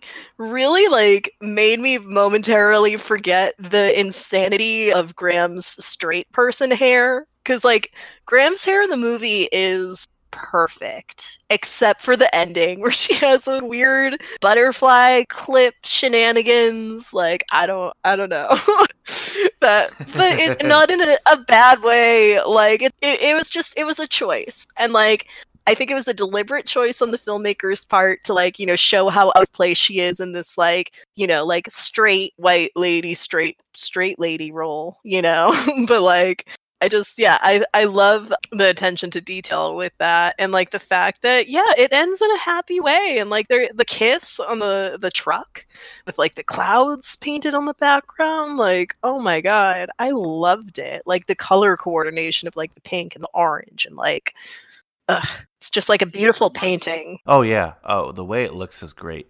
It reminded me of a film, and maybe it took it paid homage to this film, despite it being kind of problematic today. But The Graduate, you know, when like Dustin Hoffman stops the wedding and then they go off and Oh have- yeah. like I, I saw that in it, and I, and I, I hope it Right, was right, inspired by that, yeah. because it, again, it's so different, obviously, but it's Mm. You get a similar you know a similar vibe from it but great Yeah. ending i guess the true ending though is like her parents going to like a for lack of a better term like a gay acceptance you know uh meeting or whatever Yeah, yeah. I mean, I, I loved that. That was like the pre-Marvel end credits, but like better because actually gay. So I'm like, yes. I appreciated that. That's also like, again, it's not like, you know, an instant happy ending with that because it's like, you know, she still had to deal with conversion therapy and her parents being like shitty, but it is like important to show being like, oh yeah, you know, like the people who are responsible for like helping queer people feel safe and like advancing causes that are important to protecting queer people's humanity and rights are straight people. So it's like I like that they included that that it's like straight people who need to fix themselves, not gay people you know like i think this film should have been p13 so that there could have been that you know like hey teenager your parents are being real shitty right now but like it's their job to fix themselves. It's your job to just like take care of yourself and go after you know joy and healthy relationships and like be yourself and like cheerlead and like not worry about like changing your orientation to fit in Yeah, no, for sure. I think on both sides too, right? Because I think at a certain point, if you said, "Oh, but I'm a cheerleader. How could I be gay?" That there'd be a lot of people in the LGBT community to be like, "Oh, you're a cheerleader? Like Mm. that's not, you know, what we do." You know? Again, Yeah. I know this movie's more on the LGBTQ side of the spectrum. I'm not saying it like plays things down the middle, but I think it kind of makes sense on both sides for like being you know she is who she is and she discovers herself and this is this is ultimately a movie of self-discovery and you know a rite of passage film like a lot of high school films and that's what i love about it Yeah. she is who she is and she becomes aware of it proud of it and continues just chasing that feeling Yeah, I love that too. Yeah, it, it is like technically a coming out story, but at the same time, it's also like like I like the I don't know the way that it explores her identity, where it doesn't like shame her for being femme or being a cheerleader, and it's not like change that drastic. Besides having the realization that like oh yeah i am gay and like the main thing she does realize is she's gay and wants to make out with graham i think that they're they like plant seeds that like her conservative thinking does get opened up a bit but like her core character doesn't really change. Like she doesn't like chop off her hair. Yeah exactly. Be like i'm wearing pants now. It's like all right. She likes skirts. Like nothing wrong with that. Like her her outfits are all really cute and femmy and like i'm for it. I'm here for like all the aesthetics. Absolutely, absolutely, and you know it's it's a beautiful looking film. It's a nice film story wise. So every week I have a couple questions, and some of these have changed since the last time you've been on. So I'll intro them a bit. Was there anything else you wanted to mention about the film, scenes or moments? I mean, um, like I didn't know this, but like before watching it, but the woman who plays Natasha or Megan's mother, I always want to be like Natasha Lyonne because I love her. but like uh, Megan's mother, played by Mink Stole, and like she was an actor in a lot of John Waters' early films. Like she Oh, yeah, she plays uh, Taffy Davenport in Female Trouble. Also, full disclosure, I know I'm going to lose so much cred right now. Never seen Pink Flamingos. I don't know if I can. I'm so sorry, but the because I know of a certain scene that y'all maybe know about, maybe don't, but um, it's just too gross. And John Waters is truly the the like just the Pope of filth. You know, I I support him. Every week we give out awards these days. I don't think you've been on since we've been giving them out, so I'll explain them to you. The first award we we've been giving out is the Wooderson Award, which is named after Matthew McConaughey's character in Dazed and Confused. Famously, in that film, he was only supposed to be in like one or two shots, but he impressed the director Richard Linklater so much that he like wrote his character in the movie for other scenes. Is there anyone in this film who you would want to have seen more of? Like, if you were the director, who would you have added more scenes for in the film? Ooh, okay. Um shit, that's that's a good one. I I might go with like I feel like Andre was pretty delightful and then Jan. Like I liked both of them. I'm like, I want more of you. I mean, I, I love Natasha, so I'm just like all the thing. I feel like it's it's like a three way tie. I mean, I don't know. It's hard. There are so many good characters. If that's yeah, I thought this was pretty balanced. I thought we got to know most of the characters, which is nice. But yeah, it would have been cool to see maybe a little bit more of the guys. That's what I was thinking. Just like yeah, we yeah. do see some of it, but it, it's not the focus, obviously. So Right. I definitely agree with you. Now, the next award is the Long Duck Dong Award. A character, I mean, you and I have talked about 16 Candles, so it probably doesn't need an introduction, but it's a character whose omission would make the film better. So if there's, is there anyone you would delete from the film? Is there anyone who was like, I don't need this storyline? You know, actually, no, I, I don't really think there is. I think that every character is essential to this story. Yeah, I agree with you. I thought it was pretty balanced. I didn't have an answer for this. There was no one who was like, all right, we don't need to hear about that, or we don't need that. There wasn't like a romantic subplot that I didn't understand or like didn't enjoy. So I think it's pretty balanced here. So I can't think of anyone for the Long Duck Dong Award here. You know, Long Duck Dong is a racist character and uh, Yep. not inclusive. This is a very inclusive film, so it's almost the opposite of that. Yeah. Okay, okay. Exactly. Cameron Fry Award. Um, in Ferris Bueller's Day Off, Alan Ruck was 30 playing a high schooler. Was there anyone here who looked way too old to be a high schooler? Ooh. Ooh. Yeah, um honestly, I didn't know that about Ferris Bueller. Interesting. I mean, I think he does a good job, but Yeah, no, I do too. Um I don't know if anyone's like exact age playing, but at the same time I no one who I'm like that's a 30 year old. No, there exactly. There's no one like that in the film. I agree with you as well. I didn't see anyone who where I was like, "Why is this person with a five o'clock shadow?" This is the example I always use, but why is Yeah. this person with a five o'clock shadow the boyfriend here? You know? Right. And like her son Rock isn't supposed to be in high school. So I'm like, you're fine. You're three. I don't know. like, yeah. So I- I guess no one.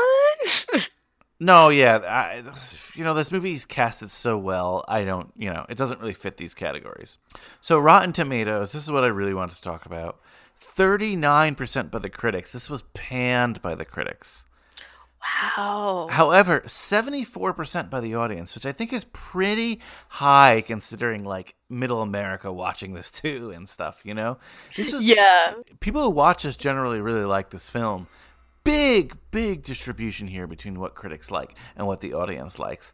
But these days on High School Slumber Party, we do things on a report card scale from an A to F scale. You know, you could use minuses and pluses, of course, too. What, in your mind, and enjoyability, of course, what will you rate But I'm a Cheerleader? You know, I would give it an A And then also, can I include stickers? Like, could I include like a Yes, rainbow course. sticker? Yeah, it's an A with a rainbow sticker for me. You know, like it's delightful. I have no complaints with this movie. Oh yeah, uh, so I gave it an A minus. I really enjoyed it more than I thought I would on this watch. I thought it was great. I get how some people maybe can't relate to it. The criticism originally was like, "Oh, the characters are stereotypes," and I want to be like, "Duh, they're kind of supposed to be." But there's so many other characters who are not stereotypes, especially at the time. And some people say, "Oh, it, p- it paints in too broad of strokes," and I want to say, "Really? Who else was doing movies like this in 1999?" So I don't agree with the critics bashing this. I really enjoyed this film. That's why I give it an A minus. You give it an A. I think we both really enjoyed it, and I really enjoyed talking about it. Sometimes I ask this next question, and I'm like, uh, it doesn't really fit in this film. I feel like this question is made for this film. What, but I'm a cheerleader, sleeping bag would you create in your mind and bring to the slumber party today? Has to be Ooh. themed to the movie. Theme to the movie. Well, the movie has just brilliant use of colors. Like, love all the colors of the movie. I cannot stress that enough. That, like, the art direction and color palette is perfection. So, I would bring one that's colorful as fuck. I mean, I think I might actually like have to just be the queer as in fuck you um kind of vibe and go for like a rainbow sleeping bag that matches uh there's a shirt Rufio wears it's like all rainbow and I'm like yes Oh yeah, okay. Love the full, like, it pajama set. so yeah it's like I would have my full rainbow pajamas and then also like um but I would want to have the pajamas and like the femi um like Natasha like like there were lots of great robes so it'd be like a robe and then the pajamas and then like you know the sleeping bag and they're all rainbow. And like maybe just for um added queerness like it would sparkle. Like it would be sparkly rainbow sleeping bag. And just like you know that. I mean there w- there actually was a surprising lack of glitter in this film yeah, because I think I think the palettes were just like yeah i'm not mad at it Yeah. you know i love glitter but i think it was a good call i just think for me to like add my own flair to it you know i would just like have like a little a little sparkle a little sparkly sleeping bag that's all rainbow like rufio's pajama shirt and be like yeah with matching pajamas and like go for it you know Absolutely. So mine, I think it would just be pretty simple, right?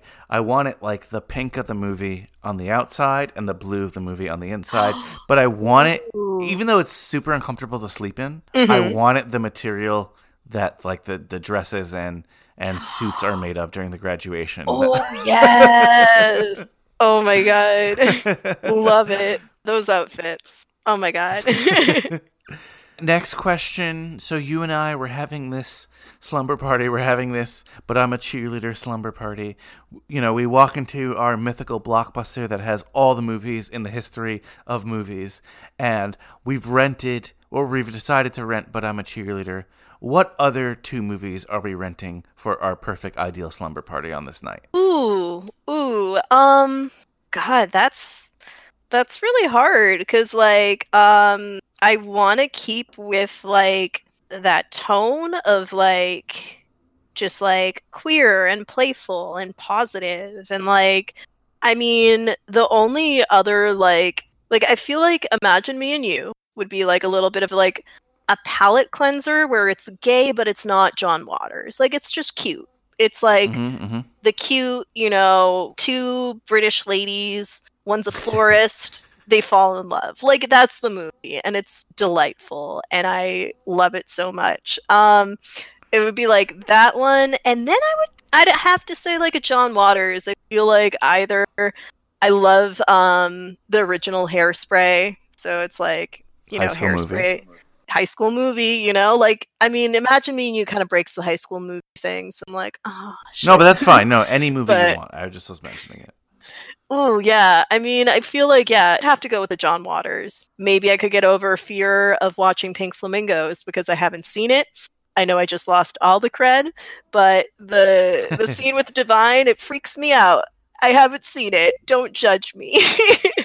but like, um, All good. if if pressed, I would swap out Imagine Me and You for The Little Mermaid because like Little Mermaid, I love it. It's gay as fuck. Ursula is the best. The music is just like I, I feel like I don't even have to hype this, you know. Maybe I do, so the Disney overlords will love be like, oh yeah, she she enjoys our our stealth gay shit. Indeed I do. Make it canon, motherfuckers. Oh, I love it. I love it. Well, well, Jenny, I thank you for being part of my world today. And coming on on High School Slumber Party to talk, but I'm a cheerleader. Really appreciated it. It was a fun chat. I had a blast watching this film again, and it fits well in our cheerleader series. You know, because again, all Megan wanted to do was find the person she loved, possibly, but also be a cheerleader. And Yep. it's perfect. So, It. Jenny, where can people follow you? Where can people find you on the interweb? So you can find me on Instagram because fuck Facebook, am I right? So my Instagram is at jenny.o'connell. It's a very creative name. That's where you can find my my portfolio. I also have like a fun shits and giggles, you know, personal account, Jenny and the Bets, XO. That's there too. So just check both of those out, you know, if if you want. No pressure. As always, really appreciate it, and thank you for having you on. We'll have you on again soon for sure. Thank you so much for having me on. It was a lot of fun rewatching this movie and of course, high school slumber partying it up. So, always a treat. well, thank you so much, and really appreciate it. And I mean that. I can't thank Jenny enough for one, stopping by the slumber party and talking this movie, but also just being completely honest with us and talking about her own experiences. God, I love that. She's a great friend and always great to have her on. And honestly, I can't talk enough good things about But I'm a Cheerleader. By the way, Friday, as we are now bi weekly, this is Monday. Friday's our next episode. Friday, we're going to have a fun episode, a different episode. So, as you know, we talked the film Angus with Charlie Talbert. That was, whoo, I'm not sure, but you can look in our archives at cageclub.me. That's cageclub.me and find that episode because that's part of your homework. But we're going to talk to Charlie Talbert again. By the way, he was also on our Fear episode. Maybe you remember him from there. And maybe you're like, hmm, I'm not too familiar with Charlie Talbert. Who is he? Well, he's actually the star of Angus. And he's going to bare his soul and tell us all about making that film and what he's up to. And oh my God, I'm so excited for this one. This is our first ever high school slumber party interview session. And we have a big guest as our first one because this is a star of a high school film. So I'm going to play the trailer for Angus in case you somehow forgot about the movie. And I like playing trailers here. And on the flip side, we'll talk a little bit more about it.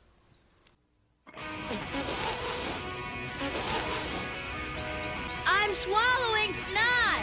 You know, it doesn't taste that gross. From the producer of Cool Runnings comes a story about fitting in She's definitely a babe. Talk to her. Where but she's popular. or not. Let me go! Let me go! It's a little joke, okay? Watch my butt. I'm watching it right now. I get the worst pain in my stomach whenever I see her. I think I know what Rick did with your underwear. Your underwear is almost as big as the flag. This year's Winter Ball Queen will be Melissa Lefevre. And this year's Winter Ball King is Angus Bethune. I can't dance. I can't talk to girls. You're Angus, right? I know you set it up, And this is the chance you've wanted your whole life, right? but I can smash Rick Sanford's face in. Got a temper saver for the football field. I'm not going. You get to dance with Melissa Lefevre. I'd sell body parts for a chance like that. You don't have to know how to dance to sweep a girl off her feet. Use what you have in here.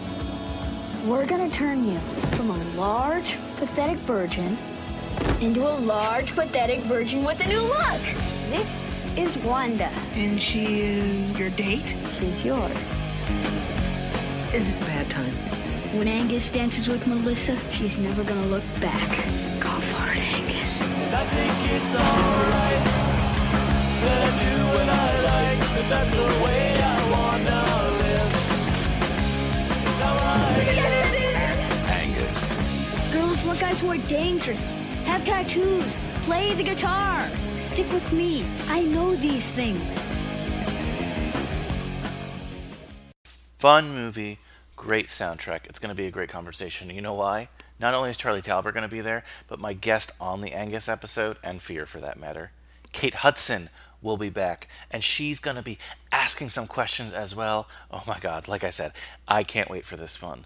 And I listened to the episode back a couple days ago.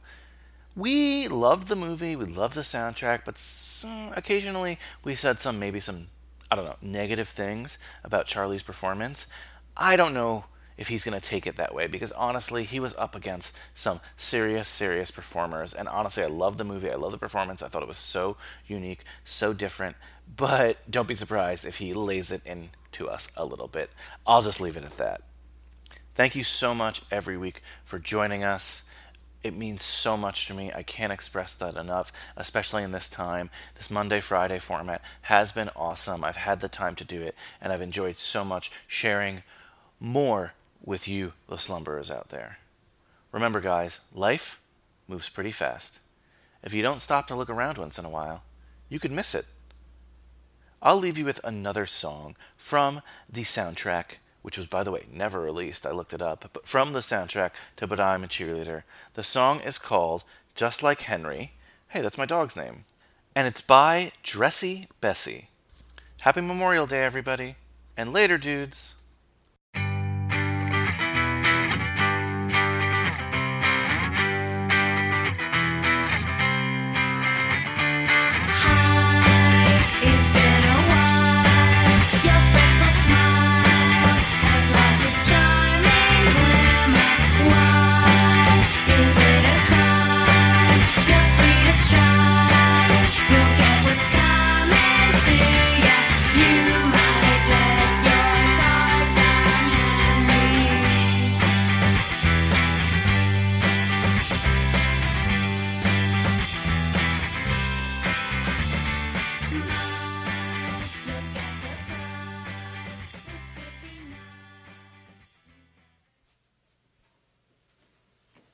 Still here? It's over. Go home.